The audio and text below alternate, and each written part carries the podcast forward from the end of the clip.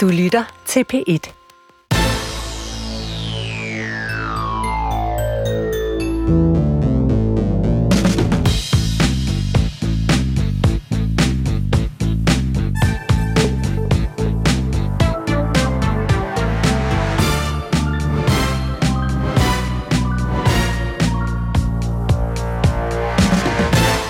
Goddag og velkommen, Ditte Hansen. Tak, øh, og tak fordi jeg måtte komme, Fia. Hvor, hvordan er fredagshumøret? Det er dejligt. Super godt. Og øh, på en skala fra 1 til 10, hvordan øh, vil du så vurdere dit udseende i dag? Det vil jeg helst ikke, tak, hvis jeg kan blive fri. Jamen det kan du ikke, jeg er fordi jeg grund helt til... færdig med at rate mit look. Ja.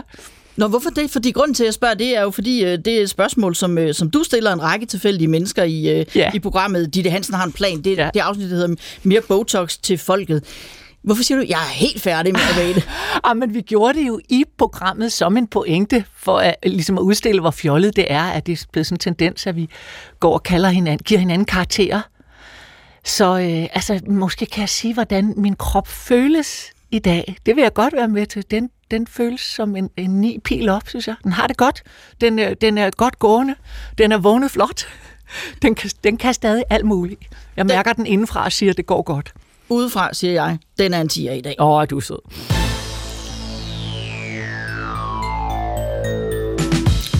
Hun siger selv, at hun egentlig er en pleaser, der helst ikke vil støde nogen. Ditte Hansen og den faste makker Louise Mirits botaniserer ellers gerne i det pinlige, det grænsesøgende og det virkelig morsomme, når de laver tv-serier, film eller står på scenen sammen.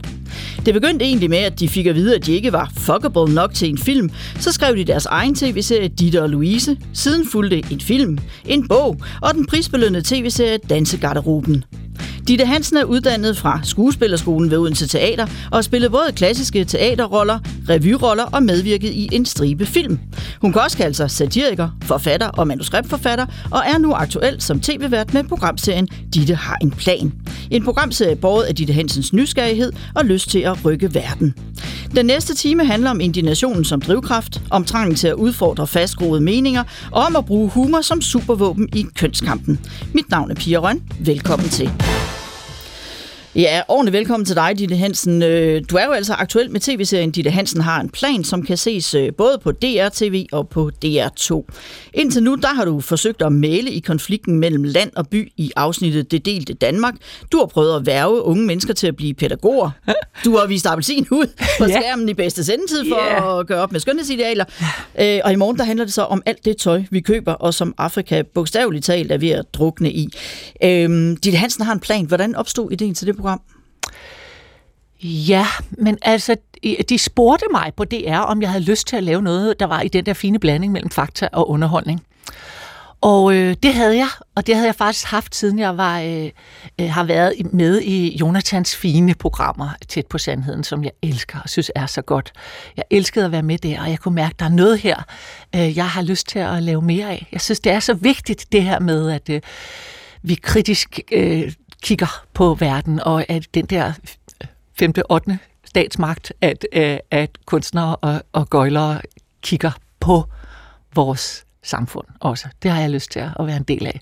Og som du selv siger, så er det sådan bygget op som en blanding af, øh, af journalistik, øh, dokumentar, satire og skæg og ballade. Mm. Øhm, hvor- hvordan, hvordan øh, altså du, har, du undersøger en række emner undervejs. Er der noget, der sådan er kommet bag på dig? Det, altså, I hver program er der noget, der er kommet bag på mig, men det er også hele øvelsen.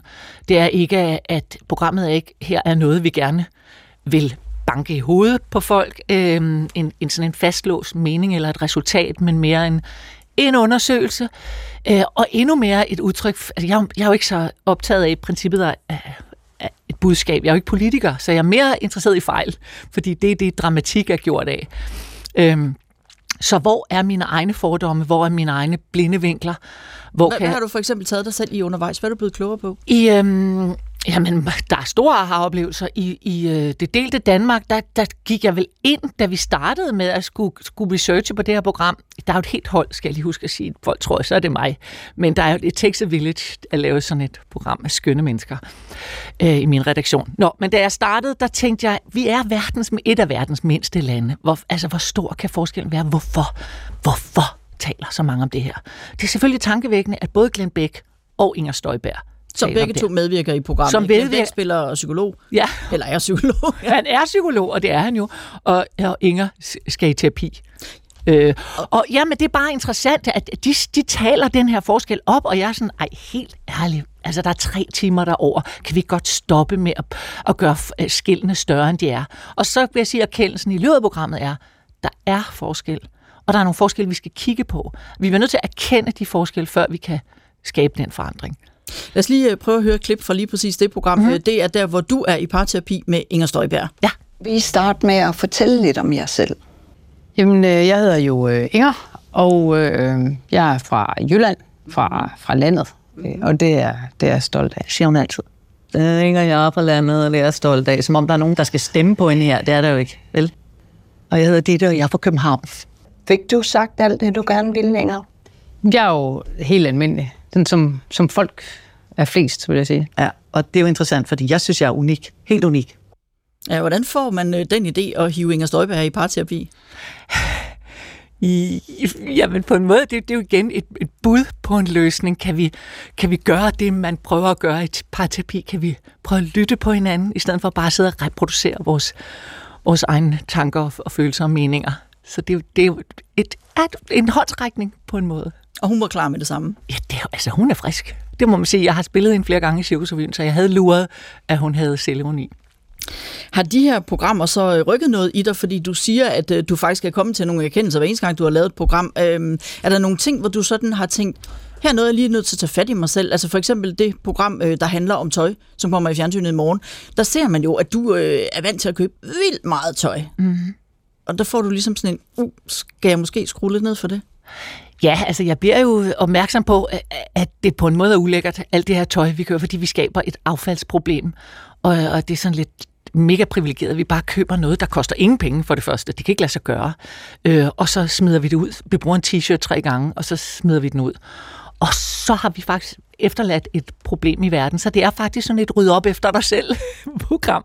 Og det er også til mig selv, fordi jeg har selvfølgelig haft præcis den her øvelse, som så mange andre, med bare at øh, smide til genbrug, uden at vide, at hvor, altså, det, hvor ender det her tøj? Ja, hvor ender det henne? Jamen, det ender jo så på, på, på strande i Afrika, hvor de, hvor de spreder sygdomme, fordi der er bakterier, hvor de ikke kan fiske, hvor de ikke kan bade på stranden. Og, altså, det er virkelig sådan en losseplads, vi, vi bare har skabt i den tredje verden. Så hvor meget tøj har du købt siden det program? Ærligt, Ærligt. ærligt, jeg har købt et par bukser. Jeg, jeg har det som om, jeg er i skriftestol. Jeg har faktisk købt et par bukser, ja. Men, er ellers så er jeg, meget. Nej, det, har, det er ikke særlig meget. Det er siden øh, juni måned, ikke? Så har jeg købt genbrug. Øh, fordi det, er jo, det, det skal vi jo gøre. Vi skal jo blive bedre til at, at bruge det tøj, vi har købt op. Og nu vi er i skriftestolen, så kan vi jo sige, at programmerne går jo tæt på dig. For eksempel det program, der handler om skønhedsidealer. Fokus på især kvinders udseende og måden, vi bedømmer hinanden på. Ja. Du starter med at sige, er hun for tyk, for tynd, for grim til, vi gider at kigge på hende, for smuk til at tage alvorligt. Hvis hun får rynker, er det helt galt, men hvis hun får Botox, er det værre. Det er, som du siger i introen af det her program, hvor du får øh, fif fra Faye Samadi, overlæge i plastikkirurgi til, hvad du egentlig kunne få lavet ved dit ansigt. ja. Dermaroller, slæbning af hud, peeling, botoxbehandling, fillers, løfte pande, løfte øjenbryn, fjerne hud, fjerne hud, ansigtsløftning, halsløft, fedttuning på hals, fedttuning på ansigt, kalkunhalsoperation, rette næse, rette øre, rette øreflip. Hold da fast. Masser af muligheder. Ja, så meget. Det tror jeg altså lige, jeg skal tænke lidt over. Ja, det skorter ikke på muligheder. Øh, Og måske er der jo også en idé i at blive shined lidt op, fordi du taler det her program også med en forsker om, hvad man får ud af at være smuk. Hvad siger han? Jamen han siger, at, øh, at det er bevisligt, at det kan betale sig at være smuk. Man tjener mere, man får øh, øh, s- bedre sex, man får mildere straffe, hvis man er kriminel. Så øh, i det hele taget kan det godt svare sig. Det er, jo ikke, det er jo ikke helt mærkeligt, at vi har luret det her med, at det godt kan betale sig at være smuk. Man får mere opmærksomhed og mere positiv opmærksomhed, hvis man er et barn, for eksempel. Ja. Du øh, opsøger så iværksætter influencer øh, Masha Wang. Øh, ja, I to, I får simpelthen en pedikyre Ja, øh, sammen. Øh, Masha Wang, hun har jo aldrig nogensinde holdt hemmeligt, at hun har fået lavet ting. Hun har for eksempel lavet øh, nye bryster fire gange. Lad os lige høre, hvad der sker her. Jeg har blandt andet fået lavet Botox læber. Det, det fungerer ikke på mig. Behandlinger i underhuden, peelinger og laser, bryster. Fire gange. Jeg er jo ikke så god til at sige, hvad jeg har fået lavet. Faktisk er det første gang nu, jeg sådan rigtig siger, ja, hvad jeg har fået lavet. Hvad har du fået lavet? Men jeg fik, som 33-årig, havde jeg havde det der store 11-tal. Den fik jeg fjernet med noget filler, og jeg blev så glad. Ja. Men ellers så har jeg fået noget Botox her ja. også. Og så har jeg fået en lille smule Botox for at tage det, der hedder gummismile. Nu, ja. Jeg har noget øh, cellulitis, appelsinhud ja. på dansk. Fik sådan nogle, en maskine, der gik på og skubbede det, så jeg fik helt nærmest blå øh, ben. Au, au, men det fjernede det ikke. Jeg går for eksempel ikke i shorts. Aldrig. Nej. Det er det, jeg har fået lavet, now it's out there. Ja, man kan næsten høre, Ditte Hansen, hvor stramt du har det med at få fortalt de, Ja. fortalt de her ting. Hvorfor egentlig? Altså, det er jo et tabu, og det er jo så absurd, ikke? Fordi det er også et tabu at blive... Altså, vi prøver at fjerne alderdom, især i kvinder, øh, fra vores offentlige rum, ikke? Og på vores skærme. Så vi må ikke blive gamle, men vi må heller ikke desperat klynge os til vores ungdom. Det er også skamfuldt. Og det ser man jo på den måde, at rigtig mange kvinder får lavet de her behandlinger. Jeg tror næsten, jeg tror næsten hver eneste kvinde, du ser på skærmen, som er over 40, nu er jeg næsten sige over 30, øh, hvis du kigger, deres pande er glat, så er det jo derfor. Men ingen taler om det. Så vi gør alle sammen noget, som vi ikke taler om. Jeg synes, det er fint. Folk må, jeg synes ikke, folk er forpligtet til at sige noget som helst, hvad de gør. Men det, vi skaber også en virkelighed, som ikke er virkelig. Og det, der synes jeg er interessant i programmet her, det er jo, at en masse unge mennesker og børn ser det her. Og har vi et ansvar for at sige, det er ikke virkeligheden, kammerat. Vi bliver gamle. Og vi ser ikke sådan ud, når vi vågner om morgenen. Nå, men tilbage til, det er skamfuldt. Vi ser det jo i, hvordan for eksempel Madonna, som jo er tydeligt øh, fikset på alle måder, altså hvordan der er en sådan konstant udskamning af, øh, hvordan hun ser ud, lige meget hvad hun gør. Så jeg forstår godt, at, at, at folk ikke ligesom siger med stolthed, jeg får Botox. Men jeg, jeg synes bare, det er interessant, fordi vi får tandbøjler på. Øh, og det gør vi alle sammen. Øh, I hvert fald, jeg gjorde i cirka fem år i min ungdom, havde jeg alle bøjler, der fandtes. Som vi må godt rette tænder, men vi må ikke rette rynker. Så jeg, jeg, jeg har bare nysgerrig på, hvorfor det her er skamfuldt. Og så har jeg basically lyst til at fjerne skam. Så der er alt for meget skam. Men det var meget interessant, fordi det sekund, du havde sagt det på tv, så stod det jo alle ugeblade. Jamen, det, altså, det var jo det vildeste. Jeg tænkte, jeg har lavet et program om, fire programmer om alt muligt vigtigt, og det, der står, det er, jeg har fået Botox. Det er stadig mega, mega vildt at sige. Men altså, det gør jeg gerne. Nogen Men, skal sige men, det. men du havde det jo også selv, altså du har jo gået længe med det, uden at fortælle det. Ikke fordi man har en pligt til at fortælle ting. Men, men, men, men hvad var det egentlig for nogle øh, bevægelser, der var i dig selv omkring det? Jeg tror, basically handler det vel om at indrømme, at man pynter. Så sådan her, ej, præcis, jeg vågnede ikke op sådan her. Som du ser ud nu. Ja, vi er jo som kvinder, men sådan grundlæggende har vi, at halvdelen af jordens befolkning synes ikke, at deres glatte ansigt er i orden. Og derfor tager vi en maske på hver morgen. Det er ikke i orden. Øhm, så vi er, og vi er opdraget til at, at tænke, at vores værdi er, at vi er kønne, at vi er værd at kigge på. Så hvis vi ikke er det, så har vi ikke nogen værdi. Og det er skamfuldt.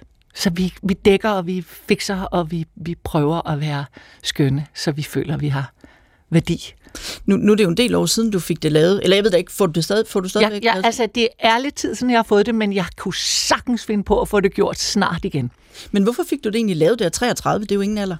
Øh, jeg tror, fordi jeg som så mange andre havde set, at rynker øh, var noget, der ikke skulle være der. Igen kiggede jeg ud på verden omkring mig og så, at kvinder ikke havde rynker. Og når de havde rynker, så forsvandt de. Så jeg indlejrede i mig, internaliseret i mig, øh, tænkte jeg, at rynker er forkerte. Så da jeg fik de første rynker, så tænkte jeg, det er grimt. I stedet for, så har flere mænd mange spejder. Vi har kigget på Marlboro Man og Robert Redford og Paul Newman, og vi har set de furede mandeansigter. Og jeg tror, at The Sexiest Man of the Year Øh, i år er 57. Så vi er vendet til, at det mandlige ansigt kan være sexet med rynker, men kvinder med rynker er ikke sexet. De, så, de bliver usynlige og ubrugbare. Og det har jeg jo internaliseret. Og derfor tænker jeg, at når de første rynker dukker op i mit ansigt, tænker jeg, at det er forkert.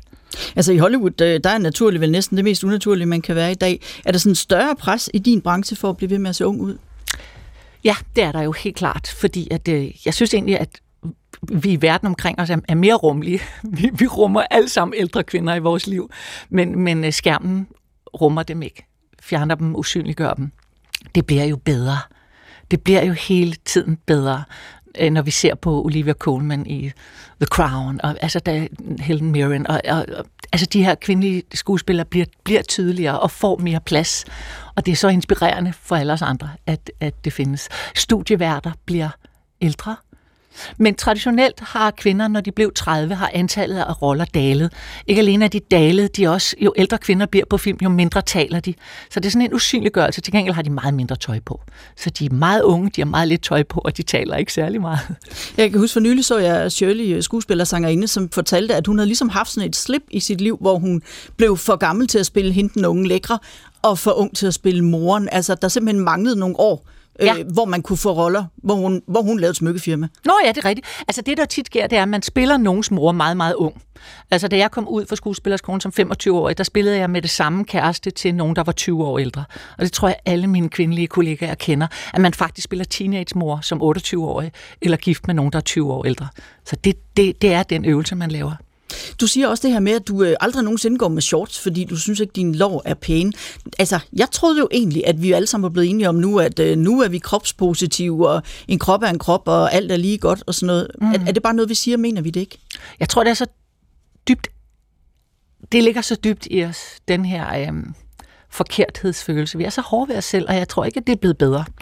Jeg synes, det er rigtigt, at der er en kropspositivisme, men, men jeg tror, altså, det, det jeg mærker, det er, at det det bonger mere den anden vej. Der, efter vi har fået smartphones, så er der flere spidsforstyrrelser, end der nogensinde har været. Så, øh, så den her hårde bedømmelse af sig selv er, er værre nu. Måske fordi, at vi hele tiden bliver udsat for det perfekte og en, en øh, redigeret øh, virkelighed. Jeg læste et uh, interview med dig, hvor du fortalte, at du har fået afslag på roller med beskeden, at du ikke var fuckable nok. Altså simpelthen ikke uh, en, man ville gå i seng med. Knaldbar. Sådan kunne man oversætte det. Tag os lige med her. Altså, hvad, hvad er det for en type roller? Og, altså, bliver det virkelig ordret sagt sådan? Det bliver sagt, du ved, til ens agent. Jeg har ikke fået det at vide i hovedet. Jeg har fået min agent, som jeg havde på det tidspunkt, fik at vide, at de ledte efter en, der var mere fuckable. Og man kan sige, vi, jeg synes jo, jeg har bearbejdet det her i 2015, hed vores første afsnit, Louise Miet, og mit første afsnit af dit og Louise, det hed fuckable. Og det handler om de her to skuespillere, der er, når jeg er 43, og, øh, og er øh, dømt helt ude. Og, og der får de, de figurerne at vide, at hun ikke er fuckable. Så jeg, jeg har bearbejdet den her virkelig. Det er så dejligt med det, man oplever, for det giver jo kreativ motor. Ja, det er jo et rigtig sjovt afsnit, hvor Anders W. Han er så træt af, han skal kysse med nogen, der er jævnaldrende. Ja, så ulækkert altså. Så ulækkert. Og så Ditte, hun vil jo så prove her point til sidst, så hun skal dele med bevis, at hun er fucker fordi det er hun. Hun er knaldbar. Men, men, men altså, hvad tænker man, når man får sådan en besked? Jeg tænker, det er der noget, der lige kan slå benene væk under en. Ja, man tænker jo, at man er... Jeg tænker jo, at jeg er forkert.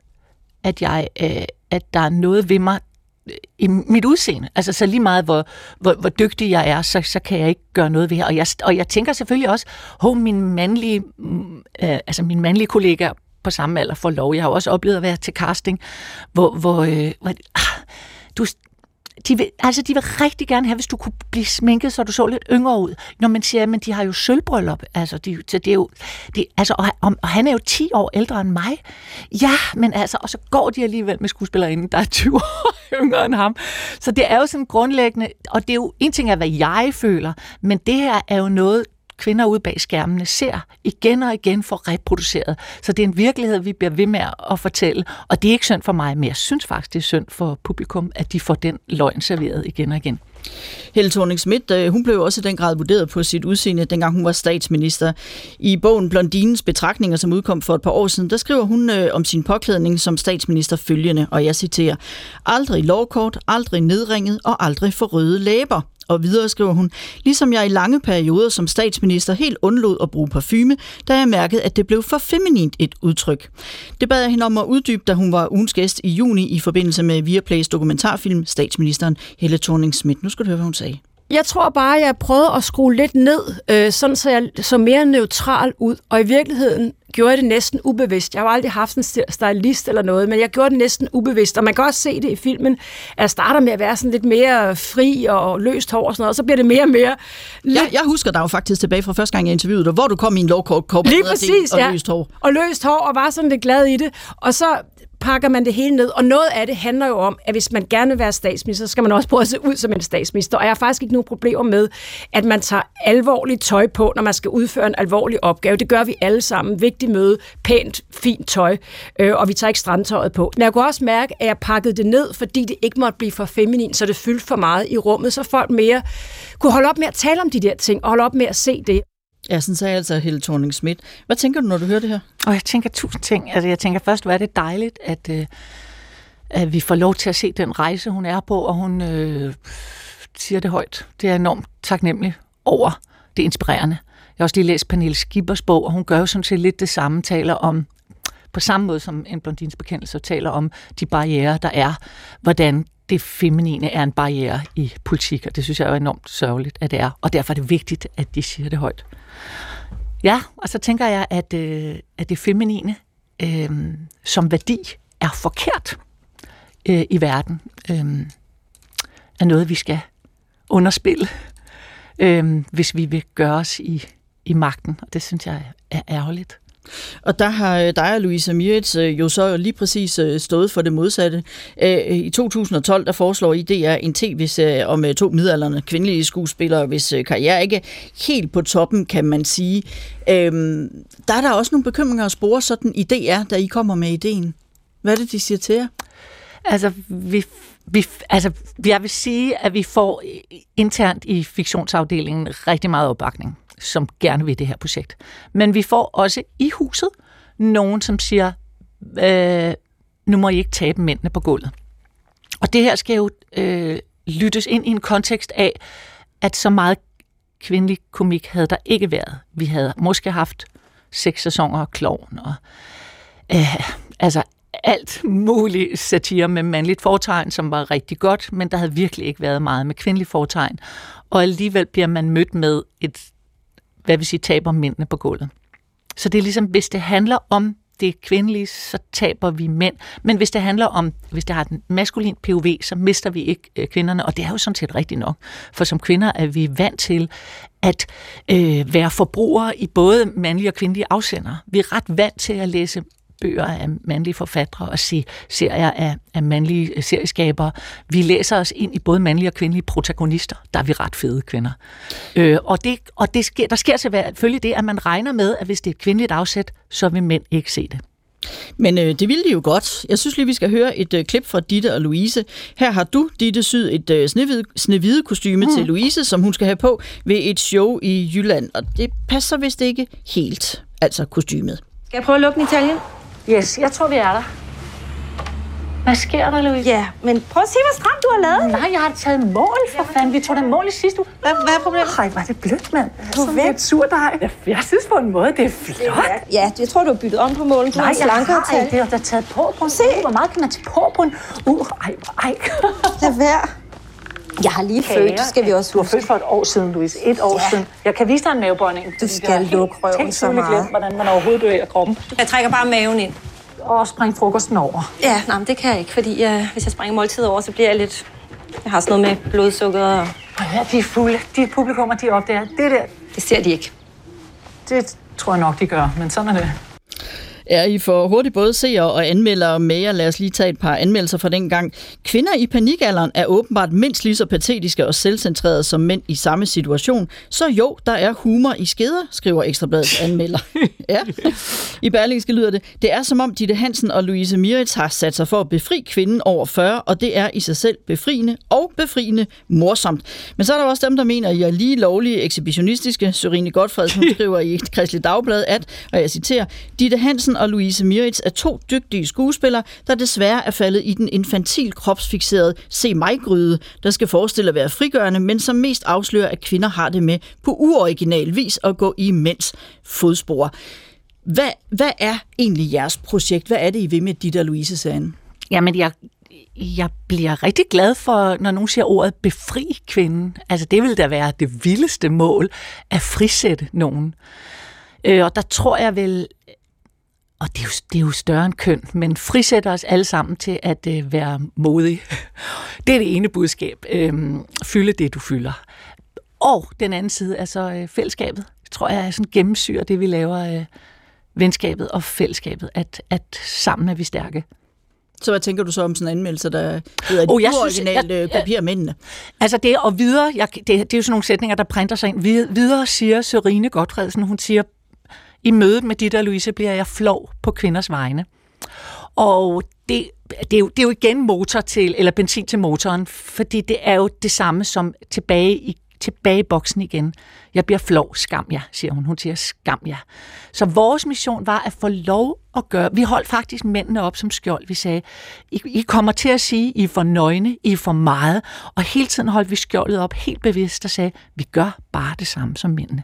Vi, vi, det er ikke nogen revolution. Vi gør bare det samme som mændene. Og det havde vi lyst til, at kvinder kunne have det samme råd. Kunne vi få lov til også at være sjove og dumme og åndssvage. Det kunne I godt. Øh, seerne kunne rigtig godt lide men, øh, men serien bliver så lukket af DR efter to sæsoner, blandt andet med begrundelsen, at man er, og jeg citerer, færdig med det tema. men det er I så ikke. I laver bare jeres egen spillefilm, så skriver I en bog og får ideen til en tv-serie om otte dansepiger i Cirkusrevyen i 1970'erne. Det er jo en tid, hvor kvinder helst skulle holde kæft og være smukke og finde sig i at blive gramset på og få en på hovedet af ægtemanden. Men det er også en tid, hvor kvindefrigørelsen breder sig. Dansegarderoben, det bliver titlen på den serie, der her i foråret jo øh, blev en seermagnet på øh, TV2 og har fået masser af anmelderroser, og i øvrigt også en række priser. Hvad er det, I gerne vil fortælle med Dansegarderoben? Vi vil gerne, Øh...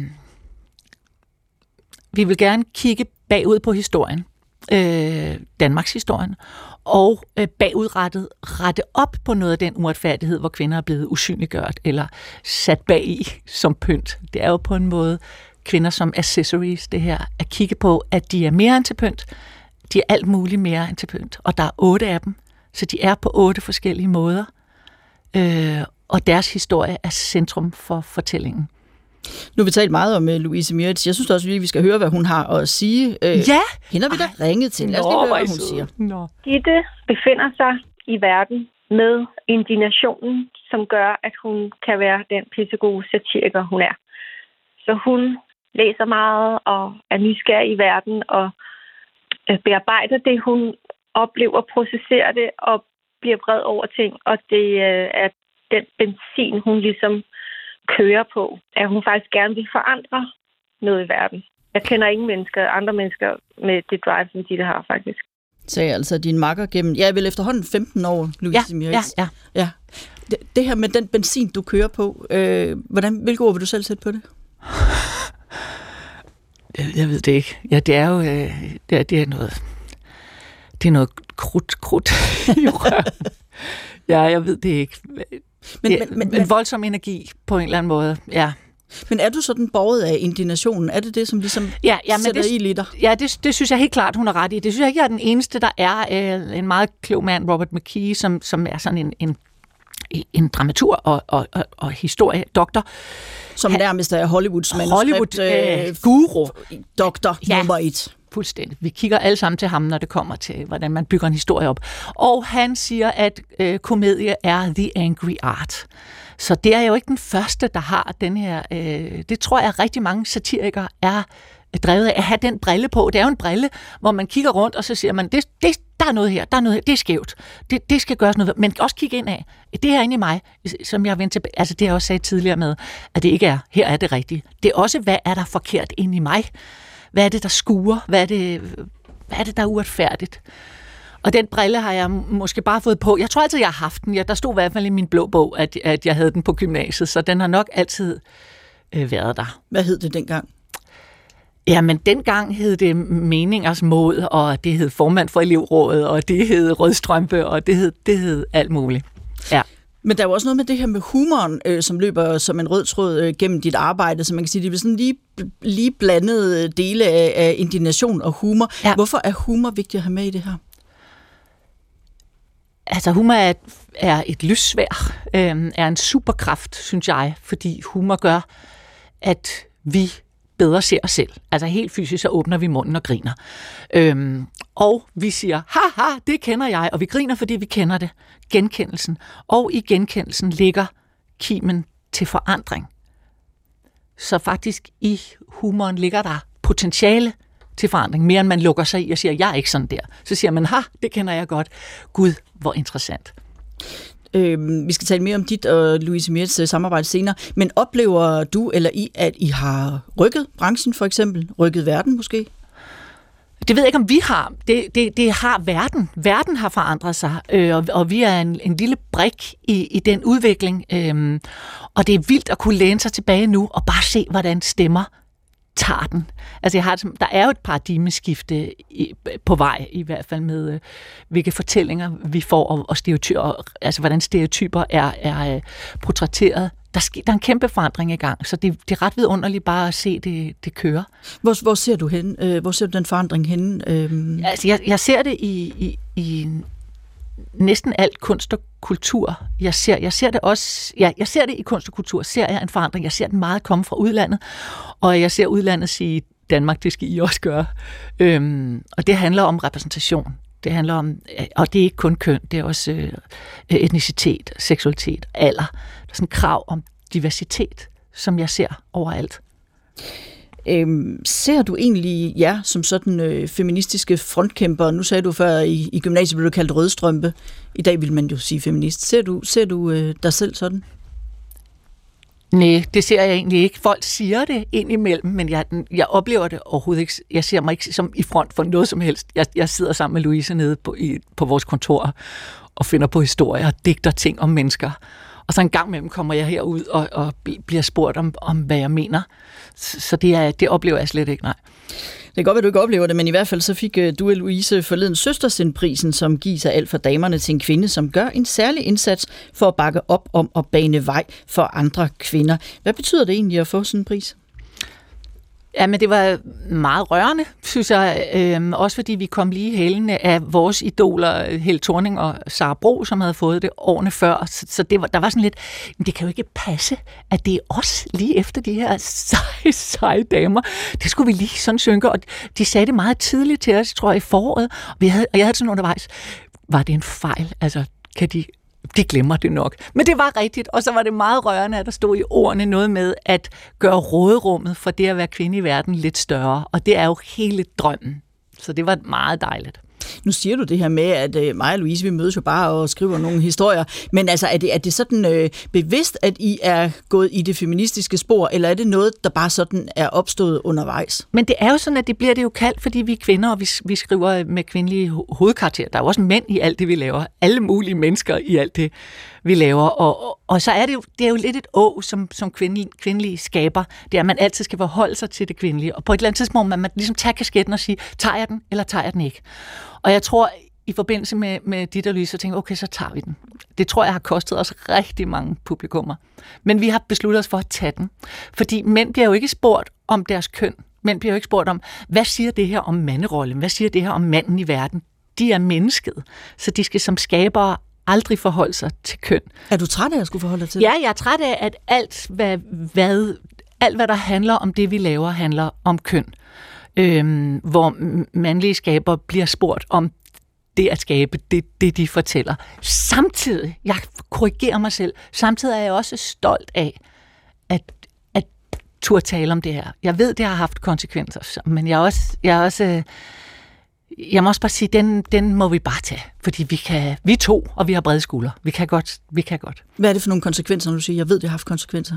Jeg tror, at det, det fik vi meget tydeligt at vide af, af vores PR-bureau, da vi lavede filmen, at hvis vi kunne nedtone den kvindelige vinkel, så ville vi nok få flere øh, publikummer. Og det tror jeg helt klart, at de havde ret i. Nu skal vi ikke øh, tale mere øh, feminisme her. Nu skal du bare høre, vi skal nemlig en smut i teenageværelset.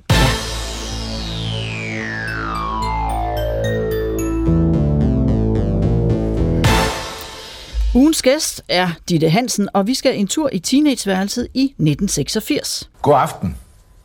Ved nytårstid er vi igen på vej mod foråret. Det gamle år forstærkede nogle nye problemer, som giver os grund til megen eftertanke. Vi blev for alvor klar over, hvilken svøbe den nye sygdom AIDS indebærer. Den har angrebet flere og flere og skabt en snigende frygt hos mange, mange mennesker. Ja, sådan lød det, da statsminister Poul Slytter holdt nytårstale 1. januar 1986. Det er tidspunkt, hvor verden står famlende over for den nye sygdom AIDS, som spreder død blandt især unge mænd. 1986 er i det hele taget et år præget af voldsomme begivenheder. Sveriges statsminister Olof Palme är död. Olof Palme sköts till döds av okända män i centrala Stockholm för två och en halv timme sedan klockan 23.30. Den 28. februar bliver statsminister Olof Palme myrdet på åben gade, og Sverige bliver forandret for altid. Få måneder senere domineres nyhederne af, at verdens hidtil, at verdens hidtil værste atomkraftulykke, da en reaktor på atomkraftværket Tjernobyl i Sovjetunionen eksploderer. Der bliver udledt 400 gange så meget radioaktivt materiale som atombomben over Hiroshima, og det var heller ikke længe før radioaktiviteten kan måles, for eksempel i London. Samtidig er der frygt for en alt ødelæggende atomkrig mellem Sovjetunionen og USA, noget Poul Slytter også adresserer i sin nytårstale. Vi kender alle sammen frygten for atomvåbnene, angsten for de redsler, en atomkrig kunne udsætte menneskeheden for. Det er ikke en redsel, vi skal undertrykke, for den er ægte og velbegrundet. At undgå atomkrig er den største opgave, vi mennesker er stillet overfor. Sådan føler jeg i det mindste. Ja, heldigvis så begynder der også at komme en opblødning i den kolde krig, nemlig da USA's præsident Ronald Reagan mødes med Sovjetunionens leder Mikhail Gorbachev til øh, topmøde i Island. I Danmark, der samles nationen til en fejring. København er i dag klædt til fest. Flag oppe, for det er jo officielt flagdag i dag.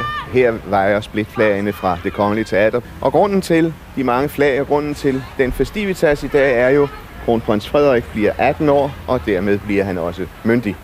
Ja, kronprins Frederik han fylder 18, han kører i karet gennem København, og snart efter kan han også fejre, at han er blevet student. Ham og brormand, prins Joachim, de kan begge to tage studenterhund på, og måske en dag gå i biografen. Tom Cruise spiller Maverick og gør både det amerikanske forsvar og den første Top Gun-film til et kæmpe hit. Men i radioen, der er det nu en anden herre, der regerer. Det er nemlig Thomas Helmi. Nu hvor du har brændt mig af du har smidt mig væk Nu hvor du har stukket mig ned bagfra Har du det godt, og er du glad igen Ja, Ditte Hansen, var du en af de piger, der øh, ligesom en anden en her i studiet stod på forreste række, når Thomas H. med krøllerne han sang om kærlighed? Det, det gjorde jeg faktisk ikke.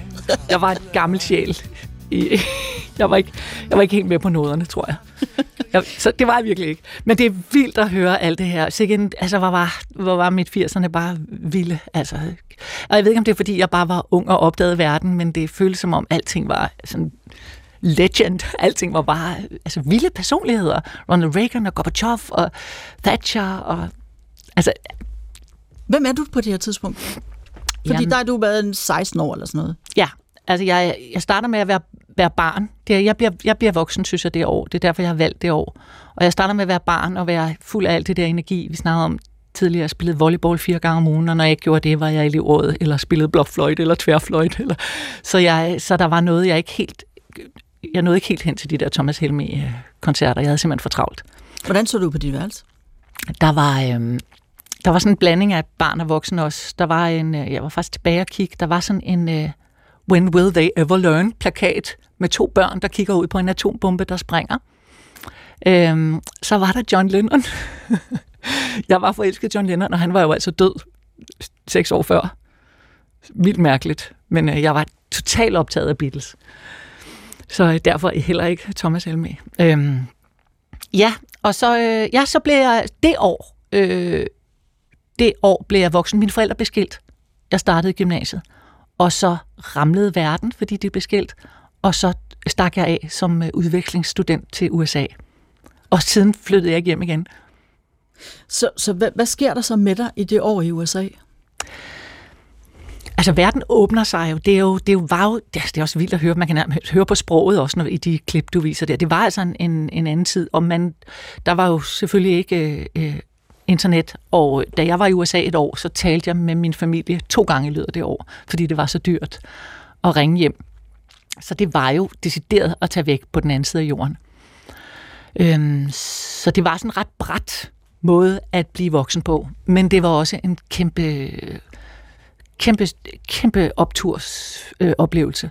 Fordi at gå fra at være helt alene og tænke, jeg, jeg kender ingen i hele verden, til på et år at lave sig sin egen familie, sit eget netværk, sine egne venner. Det var en, en kæmpe ballast.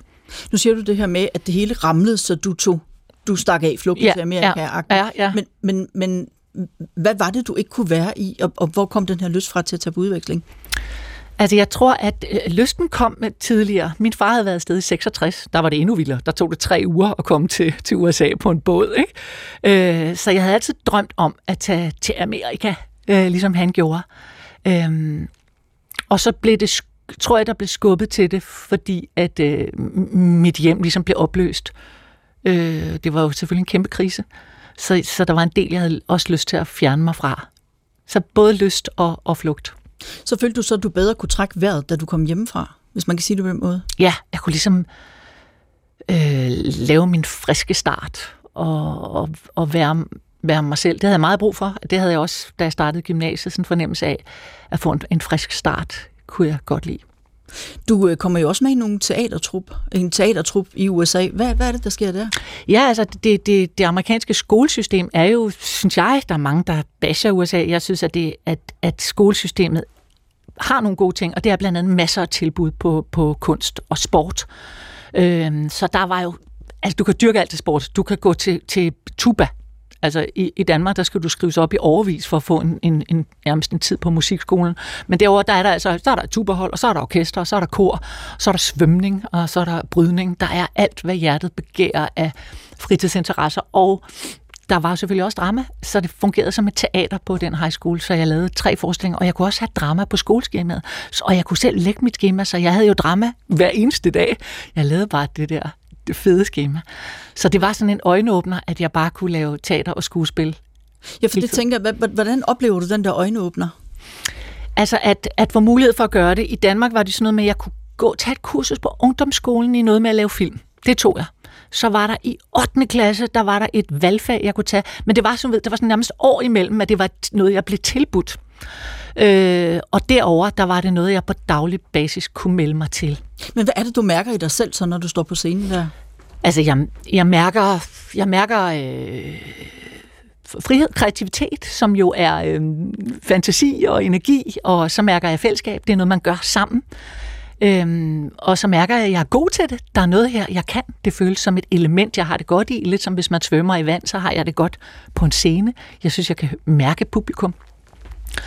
Så øh, al, altså, alle mulige aha-oplevelser. Og så er det, var det jo også et samfund, der, kan, der er rigtig god til at sige, hvis det, man er god til, siger de højt. Nogle gange i Danmark, der er det sådan, er du god til fodbold, ellers så siger vi, altså, så er der ikke rigtigt, altså, vi skal, og vi skal heller ikke fremhæve dig for meget, vel? Så, så, men derover der var der hurtigt nogen, der sagde, det der kan du. Øhm, så det gav mig selvfølgelig en, en ballast, jeg tog med mig hjem. Og så kom du hjem igen, og øh, du søger ind på skuespillerskolen i mm. Odense, kommer ind. Øh, du bliver optaget som 22-årig. Det er jo også her, du møder din øh, mand, Benjamin Bo. Hvilken vej tænker du på det her tidspunkt, at din karriere skal tage? Altså tænker du, øh, nu skal jeg spille de alvorlige roller på, øh, på det kongelige teater, eller tænker du, jeg skal være filmstjerne? Hvad tænker du egentlig? Jeg tænker teater. Jeg kan huske at gå og sige, at jeg skal arbejde på et teater. Det var drømmen, at arbejde på et teater. Og det gjorde jeg jo også mange, mange, mange år var det jo min primære. Jeg lavede jeg jo tre-fire forskninger om året på teatre. Så det var teatret, der, der trak. Og du har jo så også, øh, som du selv siger, i mange år arbejdet du øh, på teater. Du har arbejdet på forskellige teaterscener rundt omkring i Danmark. Øh, du har faktisk prøvet det hele. Du har også spillet sådan nogle klassiske roller som Blanche Dubois i Omstigning til Paradis på det kongelige teater. Så har du været med i film og tv-serier.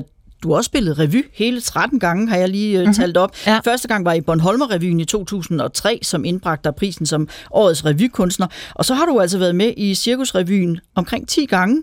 Her arbejder du blandt andet sammen med selveste dronningen af dansk revy, nemlig Lisbeth Dahl. Hende har vi selvfølgelig ringet til. Hun er sindssygt talentfuld. Og så er hun flittig. Hun er, øh, hun, vi- vi har samme form for, for timing af ting, øh, og, og så samme humor. Hun er, øh, ja, ja, hun er ret øh, fantastisk. Hun, hun kan synge, hun kan danse, hun kan, øh, ja, hun har en, en, en gennemgribende musikalitet. Og så oven i det hele, så er hun ovenkøbet meget, meget sød. Hun fortalte mig engang, at hun havde spurgt sin mand, om hvad han sagde til, at hun gik ud i Cirkusrevyen igen året efter, eller tredje år, hvor jeg havde spurgt, så havde han sagt, ved du, hver gang du kommer hjem derudefra, så er du så glad. Så det synes jeg, du skal gøre igen. Jeg vil meget gerne have beholdt hende derude flere år. Jeg har forsøgt at få hende tilbage. Men nej, hun er mere forelsket i Louise. Ja, så altså Lisbeth Dahl.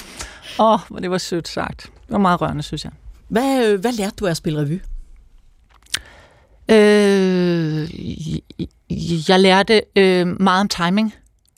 Øh, og, og, og Lisbeth har jo, har jo lært mig rigtig meget. Øh, jeg, jeg lærte helt teknisk, lærte jeg meget om, hvordan, øhm, øh, det er jo dramaturgi igen, hvordan man opbygger sådan en fortælling. Øh, hvordan man, man øh, jeg lærte meget om det tekniske i, i humor, hvordan, hvordan humor virker på forskellige måder, og hvordan man fastholder publikum i, at det er sjovt. Øh, jeg lærte, at det, det, det stammer at stole på mig selv, at, at humor fungerer, hvis, hvis man som udøvende selv holder af det, man gør, selv synes, det er sjovt, det man gør. Publikum er jo de klogeste i verden, så de kan se, hvis man er utilpas, hvis man er umodig. Så, øh, så man skal det sted hen, hvor man selv synes, det er sjovt, og man er fri. Lisbeth Dahl, hun siger jo det her med, at du er mere forelsket i Louise. Og så synes jeg egentlig lige, vi skal høre, hvordan Louise Mieres, hun beskriver jeres første møde.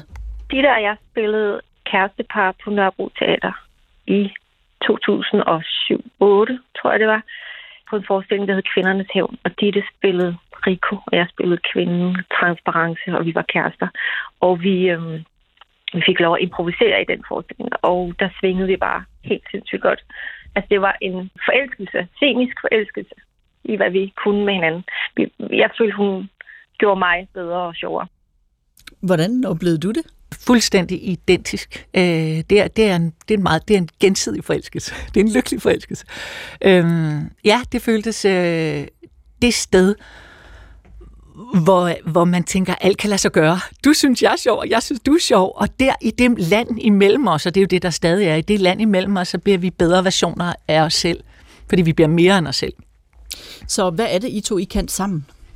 Vi kan, øh, vi kan skabe et frit, usensureret, kreativt rum. Øh, så selvcensuren stopper. Og, og det, er jo, det, er jo, det er jo en nøgle til at nå derhen.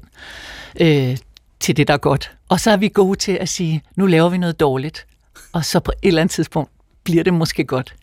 Det er meget sjovt, du siger det der med det frie rum, fordi øh, det er også noget, øh, Louise Mirtun pointerer. Aha. Vi tænker meget ens med altså vores approach til, hvad der er sjovt, hvad der er grotesk. Og så er vi et godt match, fordi vi er meget, meget trygge ved hinanden. Jeg er nogle gange lidt svært ved at skælne, hvad vi byder ind med. Vi kan sjældent huske, hvem der har fået hvilken idé, fordi vi faktisk prøver at parkere vores ego på knagen uden for vores arbejdsrum. Så vi laver et meget trygt rum, hvor at jeg i hvert fald føler, at jeg kan sige alt. Alt det dumme. Øh, det bliver altid grebet med nysgerrighed. Øh, og, og, og, og du ved, så siger jeg ost, og så siger hun flæskesteg, og så ender det med at blive grønkål. Altså, fordi at snakken bare kører. Altså, så vi, vi, snakker og snakker og snakker. Det er vores arbejdsmetode. Så jeg kommer hjem hver dag fra kontoret med et kæmpe øh, hoved, fordi at jeg har talt med min bedste ven og, om spændende ting. Så jeg er meget kedelig, når jeg kommer hjem. ja, det er prisen. Du har ja. det sådan. Ja, fuldstændig. Ej, men ja, det er dejligt, dejligt at høre. Er der ændret noget i, når I nu har arbejdet sammen så mange år, har I så ændret, er, er, er der sådan automatisk kommet en eller anden dynamik, hvor, altså ligesom hvis man er gift, så ved man jo også, hvad hinanden tænker efterhånden? Ja, Øh, det, det er der vel nok. Jeg tror, at som et hvert makkerskab, og ligesom i et parforhold, så er vi meget bevidste om ikke, at, at det ikke kommer af sig selv. Så øh, vi arbejder med, at kommunikationen bliver ved med at være god, og vi arbejder med at øh, tage det i de rigtige forer, når, når, når det er svært. Øh, fordi det bliver det selvfølgelig ind imellem i, i nogle af de ting, øh, vi laver med så stort arbejdspres. Så vi værner om, øh, vi, vi er begge to bevidste om, hvor værdifuldt det her makkerskab er. Øh, så vi passer rigtig, rigtig meget på det. Kunne I med det samme mærke, fordi hun siger jo det her med, at det var sådan en scenisk forelskelse, kunne I med det samme mærke, der er noget her? Altså tænk du, hende der, hende kunne jeg godt lave noget med? Uh, ja, uh, vi, vi fik jobbet som bodilværter uh, ret hurtigt, efter vi lavede den forestilling på Nørrebro Teater. Og der skrev vi sketches sammen og, og, og filmede dem og lavede små satiriske videoer. Og der kunne jeg mærke, at her er... Altså, jeg synes, hun var det sjoveste. Jeg synes simpelthen, hun var... Altså, det er jo kombinationen af, at jeg synes, hun er sindssygt klog og, og sjov. Så sådan, jeg havde som, jeg skal op mig her. Jeg skal her... Øh, her skal jeg tage mig sammen øh, for at være med, og, øh, og det, det inspirerede mig helt vildt. Har I også nogle gange brug for en pause fra hinanden? Det tager vi jo øh, hele tiden. Vi, vi startede jo ikke som venner, vi startede som kollegaer, så vi, nu snakker vi sammen hele tiden, så er vi jo blevet bedste venner. Men vi, har, vi er gode til at give hinanden det, det private rum, og har også hver vores venner og sådan noget. Så, og i sommerferie kan der gå altså seks uger, hvor vi sender to sms'er. Nu øh, virker det også som om, I måske har noget andet til fælles, fordi udefra set, så fremstår I jo så meget sådan fandenivoldske og modige, men det er måske ikke hele sandheden, kan vi forstå på Louise Mietz. Både dit og jeg er nogle pleaser, og det er både sådan i negativ forstand, at vi, og vi snakker meget om det, at det, hvornår er det negativt, hvornår bliver det alt for vigtigt, at man ikke vil støde nogen, at man gerne vil have, at alle skal elske en, og det er simpelthen ikke muligt, og det er heller ikke meningen, tror jeg. Jeg synes også, vi er blevet bedre til det begge to, og lade, og lad være med at tænke for meget over, hvad folk tænker om os. Øh, man kan i hvert fald blive helt lammet af det. Øh, vi snakker også tit om, at vi føler, at det hjælper vi to. Altså, vi kan ikke i at gøre folk vrede. Altså, det kan vi sgu ikke. Nu er vi så meget groet ind i hinanden, og parallelt med, at vi, du ved, pludselig findes mere og mere og stikker næsen frem og røven i klaskehøjde, så bliver man klar over, at man kan ikke være venner med alle. Ja, det her, det synes jeg var meget overraskende, at de begge to er sådan nogle pleaser. Ja, det er, det er vel et, næsten et... Er, er det ikke nærmest sådan et... Jeg vil sige, er det ikke også kvindeligt? Står det ikke, altså, står det ikke forrest? Også, øhm, ja, det er vi i hvert fald. Jeg tror, vi bliver bedre og bedre til at være killjoys, altså til at ødelægge den gode stemning. Og vi er i hvert fald rigtig gode til at minde hinanden om, at det bliver vi nødt til at være, for at kunne lave noget, der er godt. Hvis man hele tiden tænker på, hvordan folk modtager det, man laver, så bliver det jo noget liv på steg. Ikke? Så, så vi, og der hjælper det igen at være to. Det kan man også gøre derude i stuerne derhjemme. Øh, bakke hinanden op. altså, det, du er god nok øh, til at være modig. Hvornår har du sidst tænkt, øh, hvornår har du ligesom sidst taget dig selv i, i øh, det her pizza blev luftet? Altså det er nærmest dagligt, men jeg kan huske i forbindelse med mine programmer her, øh, Ditte Hansen har en plan kommer ud, der får jeg det sådan, hvorfor delen skal du også, hvorfor skal du også, hvorfor skal du dog gøre det? Nu kommer de, nu, nu bliver de sure. Hvorfor? Jamen, Jamen, fordi at det jo, der, der er, ligger jo også nogle, der ligger nogle holdninger, og, og, og i øjeblikket er folk jo, mener jo tusind ting på de sociale medier, så, og iblandet det er der bare nogen, der, der, der hater rigtig grimt på en. Så, så det skal man ligesom kunne rumme, for at stille sig derud hele tiden. Så du får simpelthen decideret hate? Altså, jeg læser ikke. Jeg, det, det er jeg helt sikker på, at jeg gør, ja. Men jeg, jeg, jeg læser ikke øh, alt kommentarer på, på offentlige sider og sådan noget. Det gør jeg ikke. Det virker som om, at øh, du og Louise I er ret gode til at holde fast i hinanden, lige præcis med det her i hvert fald også. Mm. Øhm, men er der ikke nogen gange, hvor man tænker, den storm kunne jeg godt lige have undværet? Jo, fordi det er, det er jo tryggere og rare at, at blive, blive øh, elsket. Det er ikke særlig rart, når folk er uenige med en. Det er det bare ikke. Men det, det kræver det jo bare. Og jeg kan huske, jeg kan helt tydeligt huske, da det første gang gik op for mig, jeg kørte over dronning Louises bro. Og så slog det mig lige meget, hvad jeg gjorde. Altså, hvor umage jeg gør mig, hvor meget jeg øver mig, øh, forbereder mig. Så vil der være nogen, der ikke kan lide det, jeg laver. Og så begyndte jeg bare at grine højt, kan jeg huske der på min Jeg begyndte bare at grine højt på dronning Louise's bro, fordi pludselig føles det som frihed, at nogen godt, det er okay, at nogen ikke kan lide mig. Og du siger, det kræver det, at man nogle gange går derud. Hvorfor kræver det det? Jamen for ellers er det jo bare konsensus. Altså hvis du skal gøre alle glade, så smager det ikke af noget. Så øh, det vil gøre nogen vred. Jeg ved, du skal videre herfra øh, til et møde med Louise Mies, ja. din faste makker. Ja.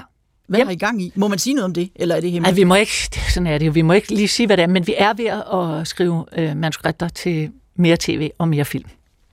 Og i mellemtiden laver du alt muligt andet også, ved jeg, fordi du har hundetravlt. Ja, det er, det er så mit lod. Ja, det, det synes jeg er sjovt. Det kan jeg godt lide. Jeg, jeg arbejder også som skuespiller øh, ved siden af, ja. Ditte Hansen, du skal have tusind tak, fordi du var øh, ugens gæst her i dag. Øh, jeg kan lige sige, at Ditte Hansen har en plan. Programmerne de kan ses altså både på DR2 og på DR-TV. Uline Kildegård, hun stod for interviews og klip i dag. Siv Søby var producer og redaktør, og mit navn er Pia Røn. Nå, Ditte Hansen, så skal du lege DJ, for det er jo dig, der har valgt musikken. Ja. Hvad skal vi høre? Vi skal høre uh, Nelson Kahn og deres... Uh uh, Break Down Your Walls, som uh, inspirerede Louise og jeg til uh, Dansk Rum, eller i hvert fald var med til at inspirere os. Og det, jeg kan, jeg synes altid godt at give nogle koda-penge til nogle danske musikere. Øh, og hvis man øh, mangler mod til at forandre noget øh, i sit liv, så skal man lytte på den her sang. Jamen, jeg bliver nysgerrig. Hvordan, hvordan var det, det satte øh, Dansgarderoben i gang? Den satte det ikke i gang, men den, den på en måde at er sangen fuldstændig en til en et udtryk for, hvad dansegarderoben er. Den teksten siger, you've been afraid all your life. Break down your walls.